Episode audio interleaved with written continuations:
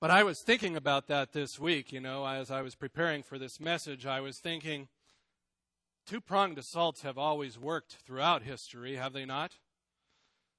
You always direct assault from the front, and then what do you do? You attack from the side or from behind, and you cut off the enemy and you divide and conquer. It's a strategy that has worked well and served many commanders for many years now.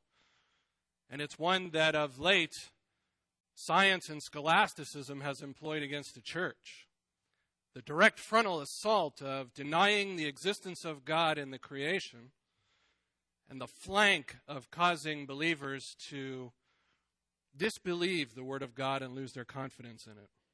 It has been a, an effective strategy that has worked well, and it has caused the church no end of grief in the last century.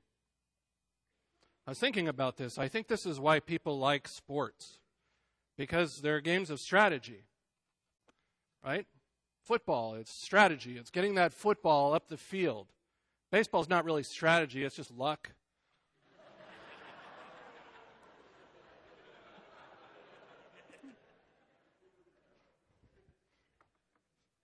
Does anybody have any room for the 4th of July? Having a barbecue later. I say that jokingly. Obviously, my wife is a huge baseball fan and she loves the strategy involved in it, and so we joke about that. Some of us more than others. but this week we are continuing to look at two satanic strategies, this two pronged assault of Satan against the church, against God's revelation, which are designed to shipwreck our faith, which we as believers need to reject. We need to reject these two assaults so that we will may, remain confident in God's revelation to us. Last week, we saw that science has assaulted our common sense regarding the work of God. In verses 1 to 6, we saw that in Psalm 19. And really, what we said was that science has done everything in its power to cause us to disbelieve what ought to be common sense in general revelation. We look up and we see the sun come up every morning, we see the moon, we see the stars, and yet somehow we're told that that's not God's handiwork, that that is just random accident. And so continually we are assaulted with that on every level our high school students are learning that in science. From the youngest age, we're taught about the evolution of the universe and the, and the eternality of the material world, that all material is eternal. And yet the Bible would contradict that fact very blatantly, saying in Genesis 1 that God created it all from his words and it's, the, it's his handiwork, it's the work of his hands. It's directly attributable to God. And yet we're told every day that that is, in fact, not the case. Turn in your Bibles, if you're not there already, to Psalm 19. Let's read through this.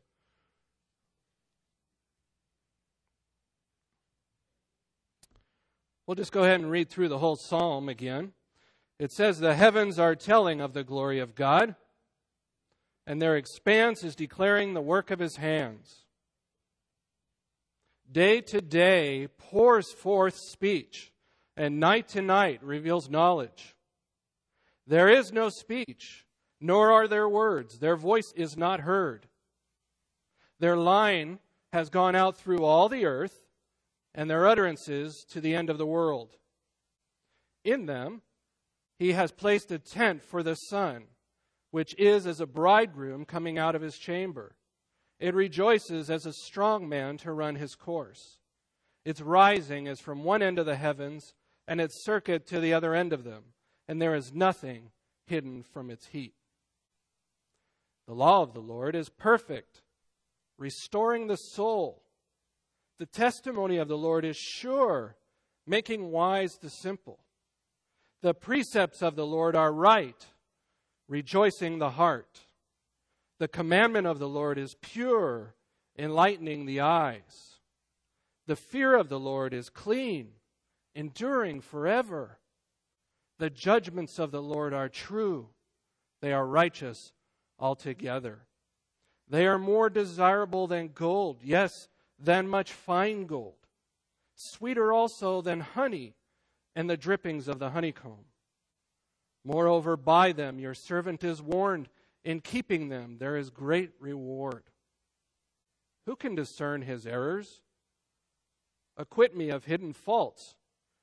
Keep, also keep back your servant from presumptuous sins. Let them not rule over me. Then I will be blameless, and I shall be acquitted of great transgression. Let the words of my mouth and the meditation of my heart be acceptable in your sight, O Lord, my rock and my redeemer. As we said last week, people look at the heavens and they misunderstand the purpose of the heavens. The heavens, the sun, the moon, the stars, they are there for the specific purpose of revealing the glory of God. That is why they're there. They describe God's glory. One indicator of this recent shift from science to, from theology to science, I, I was thinking about it this last week, is found in the phrase when they're describing their kid, well, he's no, what? He's no rocket scientist, right? In the old days, they used to say, well, he's no theologian. Our culture values science far more than it values theology and the knowledge of God. And that indicator shows us that there is a frontal assault being directed against God's revelation in creation. This, of course, is followed by the flank. If we can't get people to disbelieve God in the creation, then let's follow up with a side attack and let's cause them to discount the Word of God. And so our second point there is that scholasticism has assailed our confidence regarding the Word of God. And what I'd like you to do is look at verses 7 to 14 this morning. You know, ever since the age of reason began in 1648, also known as the Enlightenment, the Scriptures has been under a, a direct assault continually from the world of scholasticism. At that point, they attempted to wed philosophy and theology together, and the result was a mutated form of Christianity and a, and a scripture that is full of holes like Swiss cheese. For 140 years, the Enlightenment and the German schools of liberalism has continually assailed our confidence in the scriptures. They have subjected the Bible to scholasticism, rationalism, higher criticism, and the isms go on and on and on. In the late 1800s, men such as Astruc, somebody you probably never even heard of, Immanuel Kant, Schleiermacher, Ritschl, and Wellhausen, all these men from the German schools of liberalism exported garbage. And they not only exported it, we sent our theologians over there to get trained under them. And it, all it has done, the backwash of that, has been to undermine the doctrines of inerrancy and inspiration and every other doctrine that we treasure. This guy, Jean Astruc, by the way, was a French physicist. And what he did was he came up with something known as the divine name criterion. How many of you have heard that? Not a one of you. But it influences us today. The divine name criterion is there are two names used of God in the Old Testament, right? Yahweh and Elohim, right? And what this guy said was looking at the first five books of the Bible, we're going to take with the presupposition of unbelief, and we're going to say that all the passages that use Yahweh as a divine name were written by one guy, and all the passages that use Elohim as a name, we're going to we're going to put those in a separate pile and we're going to say they must be different authors.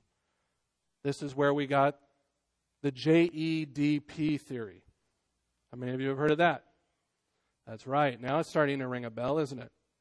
The JEDP theory. J is German for Jahwe or Yahweh. And they divided the Bible up and said the first five books of Moses were put together or compiled by multiple authors, not by Moses. And that the different names indicate who the author was. Well, not only that, but we're going to also divide them up, and we're going to say there's also a priestly document in there, primarily Leviticus, and there's also a Deuteronomic author as well. So over time, this theory has mushroomed into what we call the JEDP theory. It is criticism, and what it's saying, the bottom line is that the first five books of the Bible were not written by Moses.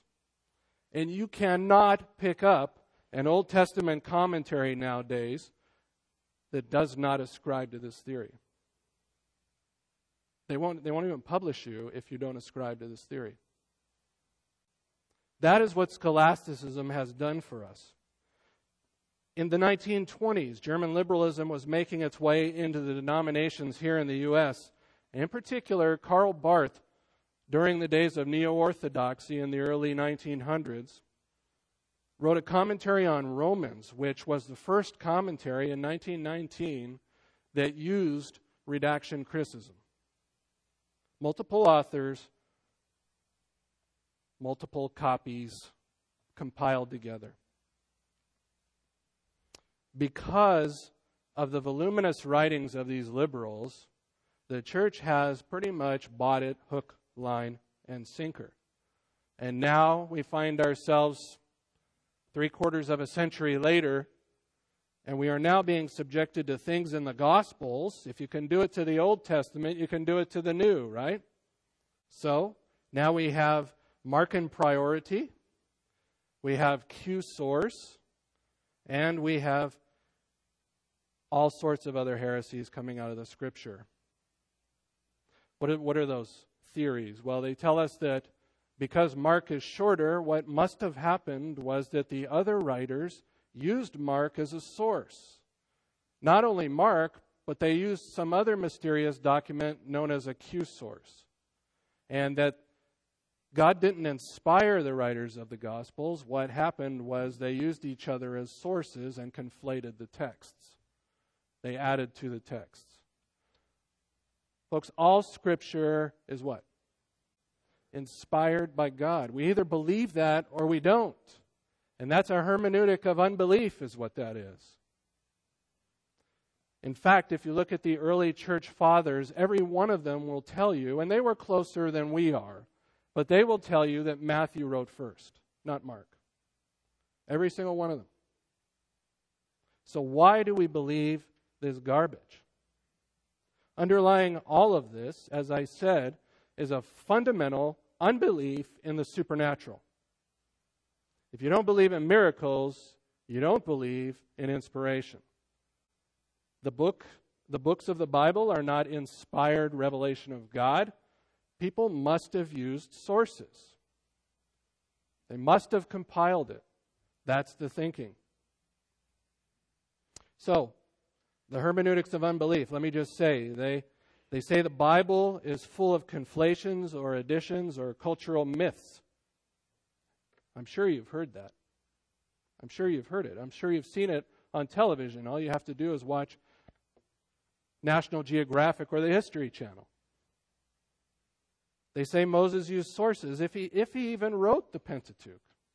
It depends on where you fall on the scale of liberalism. As I said, the JEDP theory. They say Daniel prophesied after the events. They have a phrase, they call it prophecy ex eventu. He wrote it after the events happened, so it's pro- prophecy backwards rather than forwards. What? You know how much work that takes to believe something like that? They say there's a difference between the Christ of Christianity and the Jesus of history. In other words, the real Jesus of history was one person. The cultural myths that were added to it and conflated into the Bible are all made up. As I said, they say Mark's gospel was written first along with some other Q source that formed the substance of our gospels that we have today. What do you think? Are these satanic strategies or what?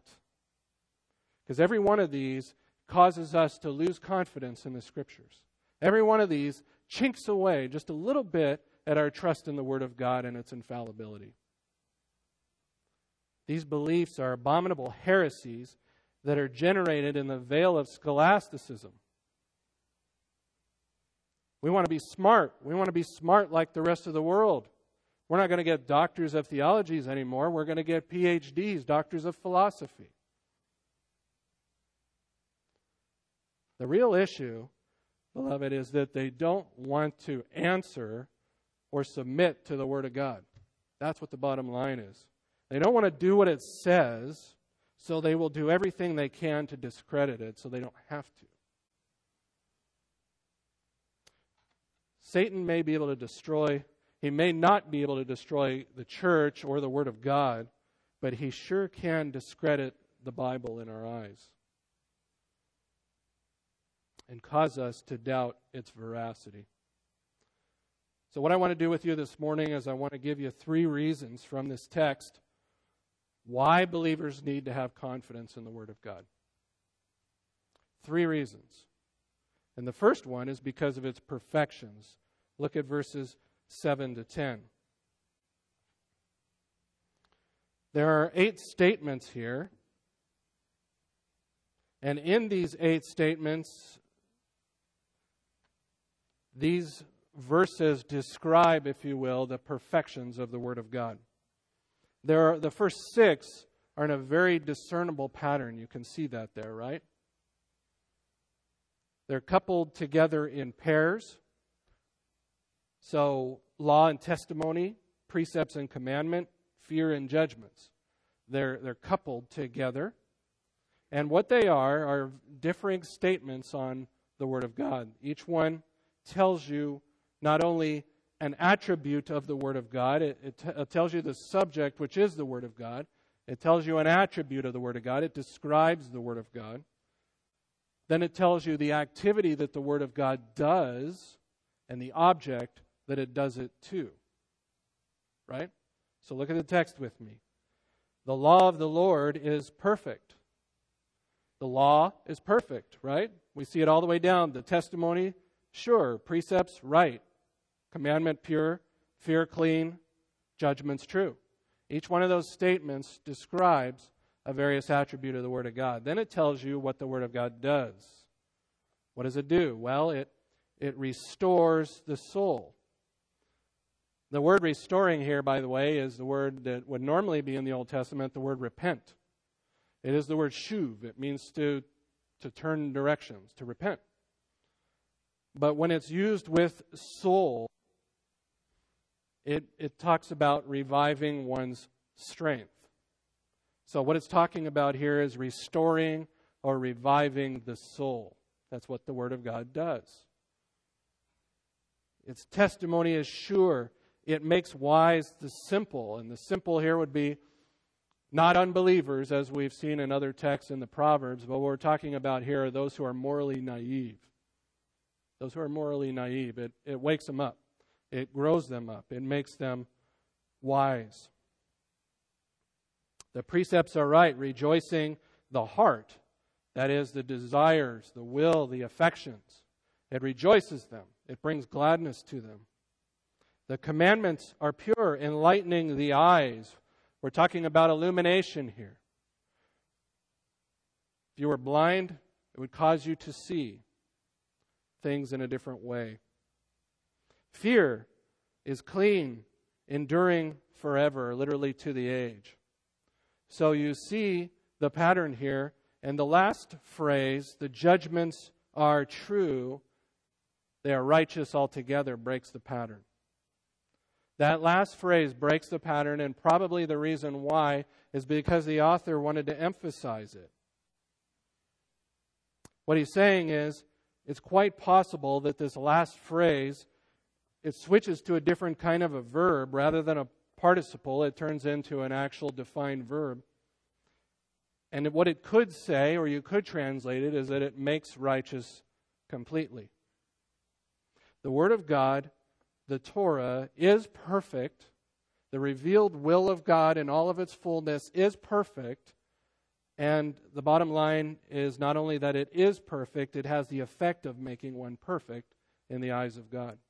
Sanctified, I'm not talking about, this is sanctification. This is not salvation. You're not saved if you read the Word of God.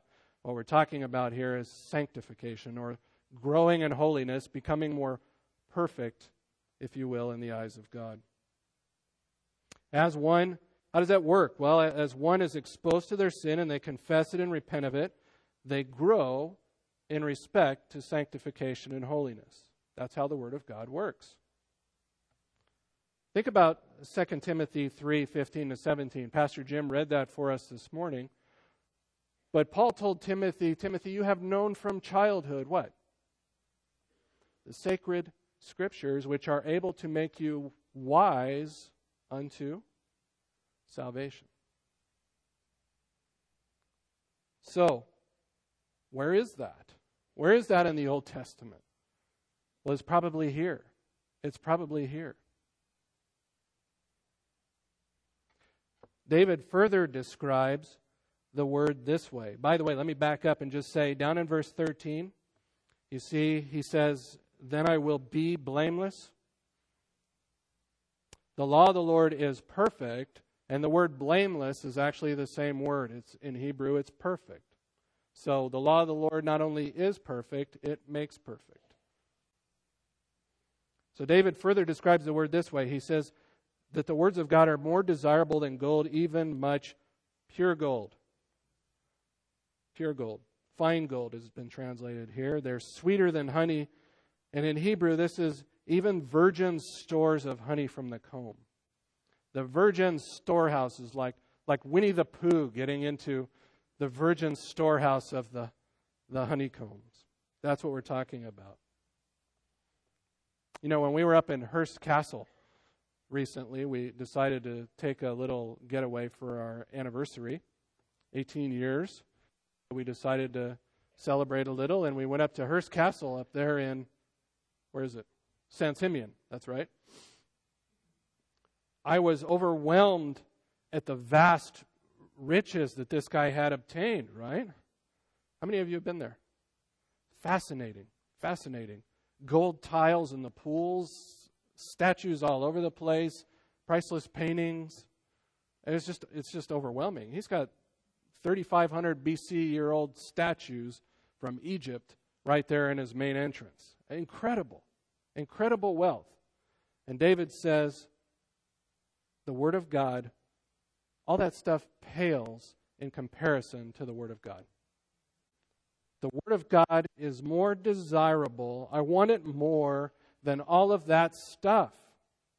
I could care less about the treasures of the world. Give me more, more, more of this. That's what David is saying. So, in other words, what else could you possibly want in life? It's precious, it's sweet. They're the words of God.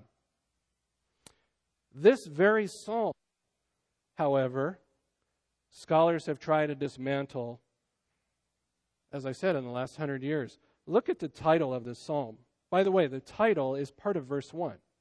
It says, For the choir director, a psalm of who? David.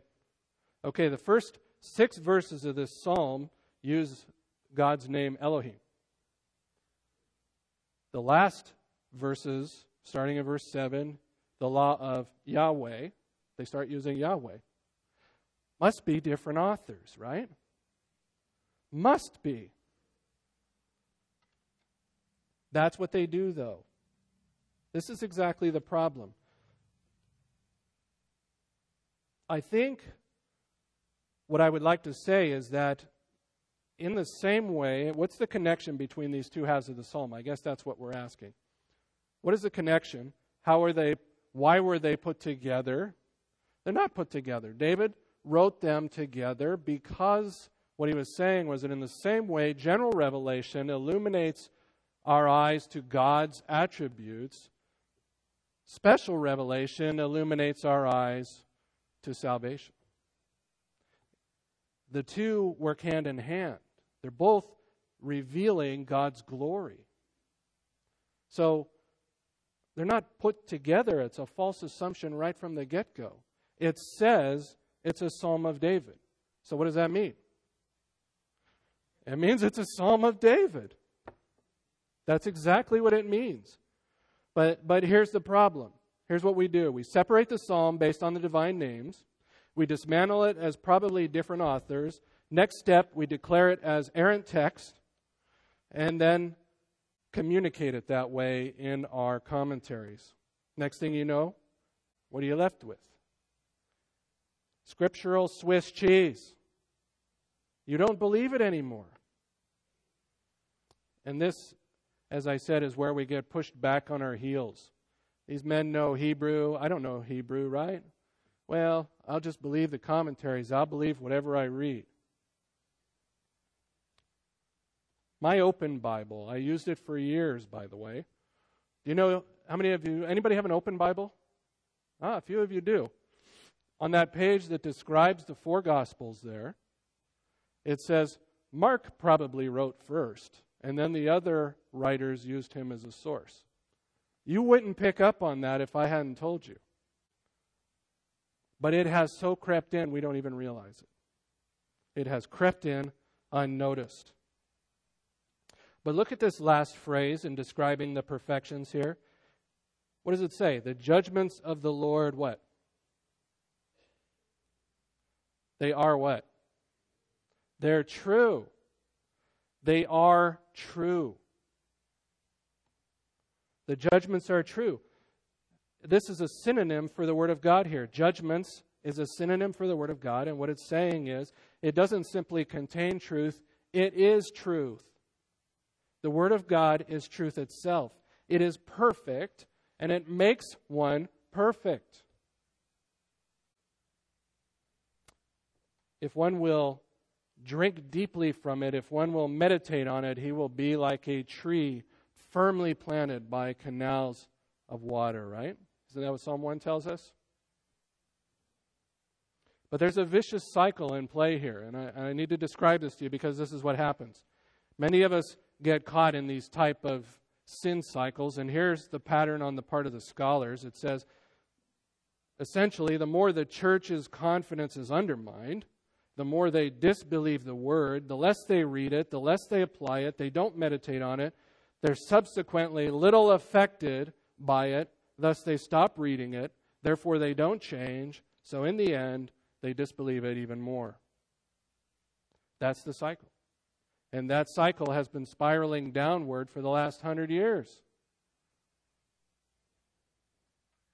This is the state of evangelicalism today, in case you haven't noticed it.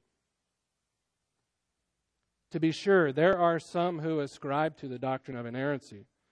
There may even be some who pay lip service to it. They might even have it in their doctrinal statements. But in the end, do they believe it? No, they don't, or they wouldn't buy this stuff. Do they defend it? No. We could say the same thing. Do you live in such a way that you believe that the Scriptures are the inerrant, infallible, perfect Word of God? Do you live that way? Do you believe it? Are you sold out to this book? Would you give your life for it? Beloved, we need to have confidence in the Word of God because it is perfect. It is perfect, and because it sanctifies us if we will but give ourselves to it. It does. Look at the list. It's perfect, it's sure, it's right, it's pure, it's clean, it's true, it restores the soul, it makes wise the simple, it rejoices the heart, it enlightens the eyes, it endures to the age, and it makes righteous completely. Believe that? Do you believe that? Then we need to reject the ungodly scrutiny of scholasticism. You know, by the way, let me just say this, closing this first point out here. Do you know Jesus believed in the doctrine of inspiration? Do you know that? Look at Matthew 22 49, or 43, correction. Matthew 22 and verse 43. You can back up, start in verse 41. It says, Now while the Pharisees were gathered together, Jesus asked them a question. This, of course, following his rejection by them. They asked him a bunch of questions to try to trap him. He turned around and asked them a question. And so, what does he say? What do you think about the Christ or the Messiah? Whose son is he? And they said to him, Well, the son of David. And he said to them, Then how does David in the Spirit call him Lord? Saying, The Lord said to my Lord, Sit at my right hand until I put your enemies beneath your feet. This is probably one of the most quoted, if not the most quoted, Old Testament passage. It comes right out of Psalm 110. And Jesus says, How, do, how then does David say in the Spirit or under inspiration? And then he quotes the phrase. Jesus believed David wrote it. Jesus believed in inspiration. Why would we abandon it? Why would we abandon it? The second reason we need to have confidence in the Word of God is because of its promise. Look at verse 11. David says, Moreover, by them thy servant is warned, in keeping them there is great reward a little grammar here. In Hebrew, the adjective great always carries the idea of quantity, not quality. In Aramaic, it's qualitative. So, what does that mean? It means much. It means much. There's a lot. There's a lot of rewards in keeping the Word of God. There is a promise of abundant or much reward if one will walk in obedience to the Word of God. The Word of God is a treasure. It's a treasure beyond your wildest imaginations if you will but heed its warnings. A lot of people play the lottery, don't you? I don't know about you guys, but a lot of people play the lottery, hoping to win big. And here we have vast treasures of storehouses, storehouses of treasures right at our fingertips, right here. It's treasure. What more could you want in life? And the rewards follow in the text to be sure restoring the soul, making wise the simple, rejoicing the heart. Those are the rewards. Enlightening the eyes. But the Word of God is full of so many treasures, right? In them we find the knowledge of God. Where else are you going to find that? Freedom from the enslavement to sin, restored relationship with God and life everlasting, sanctification, hope, hope from the despair of life, a continual source of renewal. What more could you want? Now, I'm not talking about big bank accounts here. I'm not talking about perfect health. If you read the Word of God, I can't guarantee either one of those claims. Although many are making such claims today, aren't they? I'm not talking about that. What I'm talking about is knowing God. And if you know God, you know that He is the treasure. He is the treasure. And through the scriptures, we find Him. We draw near to Him. It's all about Him and us being close to Him and knowing Him and living for Him and finding life in Him. That's what we get out of the Word of God. The treasures of this world hold little value now. I mean, how, you've, had, you've had yard sales before, right? You collect stuff your whole life and you sell it for pennies on the dollar because it's worthless. It's worthless. It's your junk and nobody else wants it.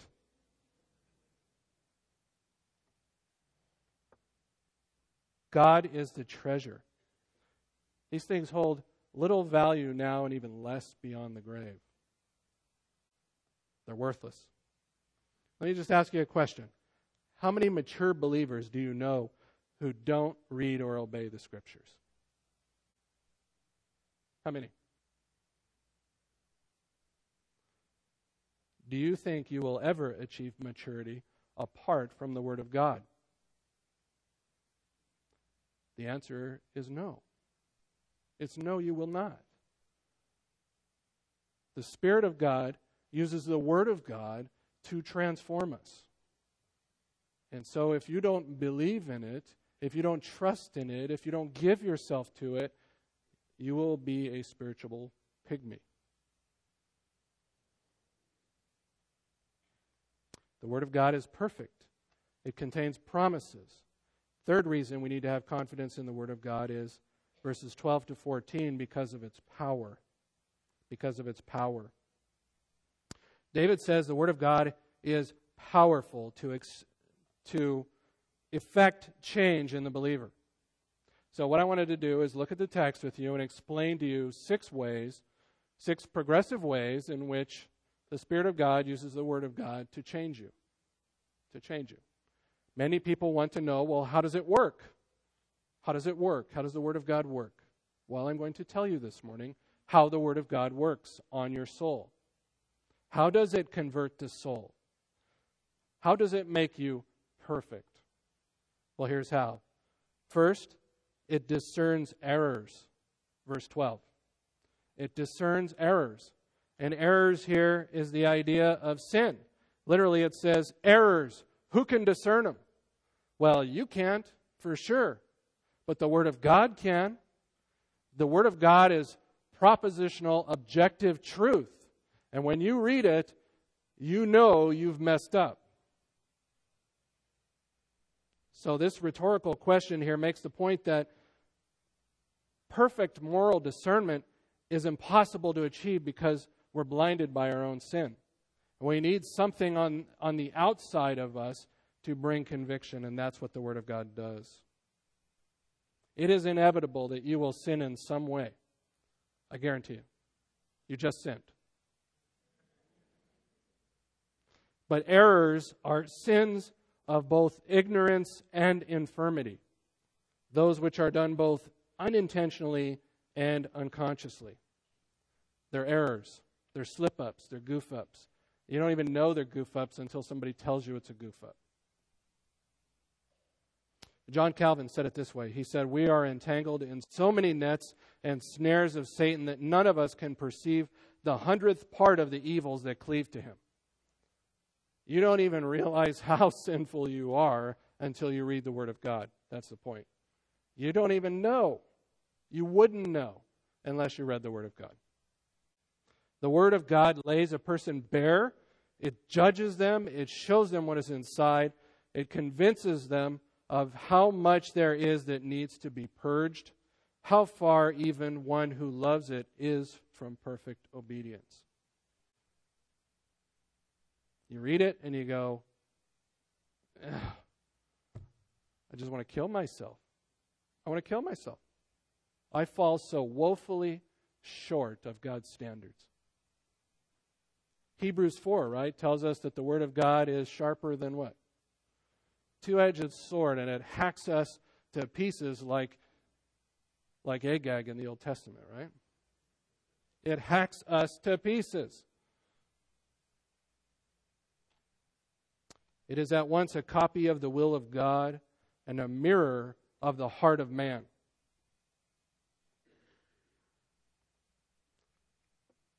It calls forth the penitent to confession, first for pardon, and then for sanctification. So it discerns errors. Secondly, it exposes secrets. Verse 12. He says, Acquit me of hidden faults hidden faults. Acquit me is the idea here of pronounce me or declare me innocent. Declare me innocent of sins in particular, but hidden faults are not, and I need you to understand this, these are not sins committed in secret. What they are are sins that are not recognized as sins by the psalmist. They have not been exposed yet or uncovered. So one writer said they, they are sins hidden not only from others, but from our own hearts through inobservance, through a too ready forgetfulness of them when observed, through the habit of self deception, or even through their being willfully cherished. That's what they are secret sins. The Word of God searches like a spotlight, and it looks down in the recesses of the soul and it finds the sin that you haven't even figured out yet. And it exposes them. We, we have so many blind spots, we would not even know them if the Word of God didn't reveal them to us. You remember Josiah in the Old Testament? Pastor Wine preached through that, that marvelous passage where Josiah's people uncovered the book of the law, right? They were cleaning out the temple, having a yard sale. And there they uncover the Word of God. And, and they read it and they go, We've been sinning against God all this time and we didn't even know it. That's how the Word of God operates. It exposes secrets. Third, it restrains presumptions in verse 13. He says also, Keep back thy servant from presumptuous sins. So there's a, a gradation, if you will, of sinning. You see them? They're errors, they're hidden faults, and they're presumptuous sins. So it starts with involuntary. Involuntary, it moves to hidden or unexposed, then on to presumptuous, and then if you look just one part of the verse down there, he says, Let them not rule over me. These are life dominating sin patterns, then. Presumptuous sins turn into life dominating sin patterns. What do I mean by that? What are some of these? Well, let's say idolatry. And the New Testament would define idolatry as immorality, impurity, sensuality, and greed. Paul says these things are idolatry, right? Colossians 3. Lust, anger, anxiety. These are life dominating sin patterns. You know the right to do, and you just continue not to do it. You presume upon the good graces of God and continue in sin. You turn a blind eye to them. You know they're wrong, and yet you keep doing them. And what happens is the more you do those, you continue to become enslaved to it. And so David here is asking that God would hold him back. Hold him back. Put a straitjacket on him. That's what the Word of God does. It puts a straitjacket on us. It, it, it restrains us from that kind of sin. It restrains our fleshly lusts. So it discerns errors, it exposes secrets, it restrains presumptions, it breaks bonds. Verse 13, let them not rule over me. And as I said, let not the presumptuous sins rule over me grammatically. These are flagrant fouls. Flagrant fouls. You know the right to do, you just choose to continue to sin in rebellion. And you do it until it controls you and it holds you in its grip. The Word of God is the only thing that can break those bonds. The Word of God exposes sin, it objectively condemns the sin, it causes us to see the sin the way God sees it, that we might forsake it and abandon it and grow in respect to sanctification. That's how the Word of God works. And unfortunately, many of us have little given ourselves to the Word of God. So, in effect, it does not break those bonds of sin. Some of you this morning are still in bondage to sin struggles you've had your whole life. Why is that? Why is that? Are you freed or are you not? I think we're freed from the enslavement of sin if we will give ourselves to the Word of God and renew our mind. See, it's not enough just to simply try to stop doing the sin. We need to stop doing the sin. We need to renew our mind with the Word of God, and we need to put on the godly, righteous behavior that we find in the Scriptures. That's how we are going to overcome it. See, many simply want the consequences of sin to go away, but they're unwilling to forsake the sin itself because they see it as something God hates. If you saw it as something God hates, you would abandon it.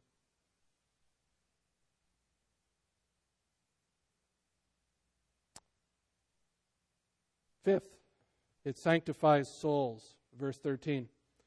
He says, Then I shall be blameless or perfect, and shall be acquitted of great transgression. Same word here, much transgression. The idea of then, and this is a result. This is a result. What that means is, as you're exposed to sin, as sin is exposed and you repent of it, then you become more blameless in the eyes of God. Now, obviously, this is Old Testament versus New Testament. I don't want to confuse you, so let me say this. Sanctification, as, we, as we've talked about in the past, New Testament model is that you are perfect in Christ, right? We are perfect in Christ. We stand holy and blameless before God on the basis of Christ's work on our behalf and our faith in Him. Old Testament, it's still by faith. It's still by faith in the Word of God. It's obedience by faith. It's trusting in the Word of God. It's trusting in God to acquit and make righteous. It's, it's really not any different. It's just a different dispensation. But it sanctifies, it exposes sin, it acquits of much sin. It declares the believer not guilty.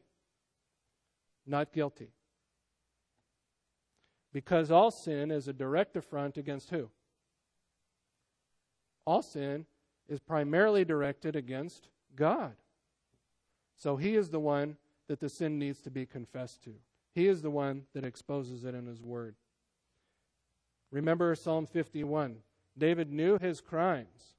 He knew his crimes, and he knew he was guilty of capital offenses against God, against society, and he knew the only place to go for forgiveness or mercy was to God.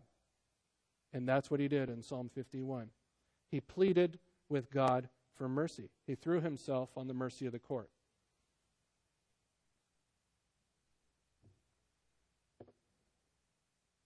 So, how does the Word of God sanctify us on this side of the cross? Let me, let me read this paragraph for you here, real quick.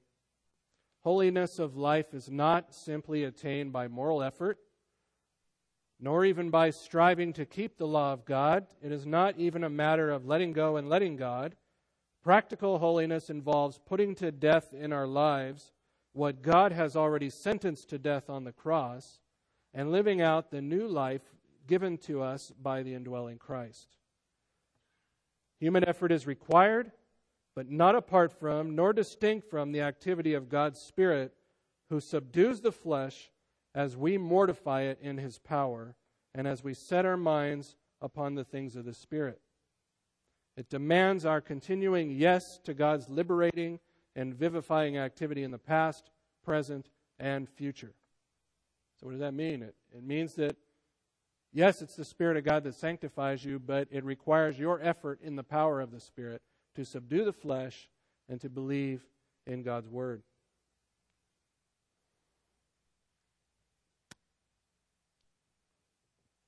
I'm quickly running out of time, so I'm going to skip ahead a little here.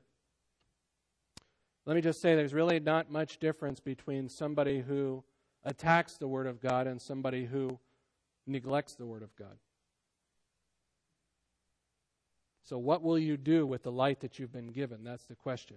Will you read the Word of God and allow it to affect you, or will you simply ignore it and continue to live a life of error, secret sin, flagrant sin, and life dominating sin? See, God has disclosed Himself to us. We know about God through His Word. The more we know Him, the more we desire to be like Him, the more we want to be near Him, and that's what sanctifies us. That's what changes us. We want to be like God. Finally, it renews your mind. Just look at the last verse there. He says, Let the words of my mouth and the meditation of my heart be acceptable in your sight. O Lord, my rock and my redeemer. This idea of be acceptable is become pleasurable. Let the word of God become pleasurable. Let me become pleasurable before you, my God. So, as one meditates upon the Word of God, their words and their thoughts are renewed, and they become more and more pleasurable in the eyes of God. The ultimate accomplishment of the Word of God is, is restored fellowship with Him. So think about this psalm. It, it is interesting how God has gone from creator of everything, right, down to this most intimate term of a redeemer and a rock.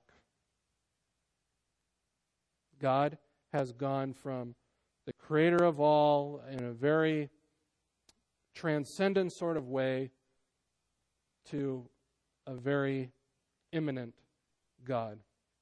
So those who believe by faith have their minds and hearts renewed by the Word of God. So, these two names here for God, Rock and Redeemer, they're both applied to Christ in the New Testament. Did you know that? In Him, Paul says, we have redemption, the forgiveness of sins. He is our Redeemer, He is our rock. He is our rock. They even identify him as the rock that was following them through the wilderness in the Old Testament. And I tell you this because it is ironic in some way that God has revealed himself in creation and general revelation. He has revealed himself in his word, in his inerrant and infallible word, and he has also revealed himself fully and finally in who? Jesus Christ. So that word, that special revelation tells us about his son, Jesus Christ. And all three work together to declare the glory of God general revelation, special revelation, and the Son. They all declare the glory of God. So to reject any one of these three is to actually reject them all. To reject any one of the three is to reject them all. What will you do with the light that has been given to you? Let's pray.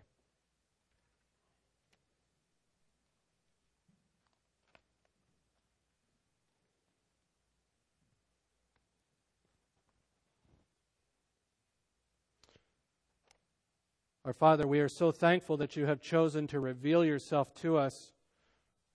Father, not only in the creation, but in a special way, our Father, you have chosen to reveal yourself through your word and ultimately through your Son.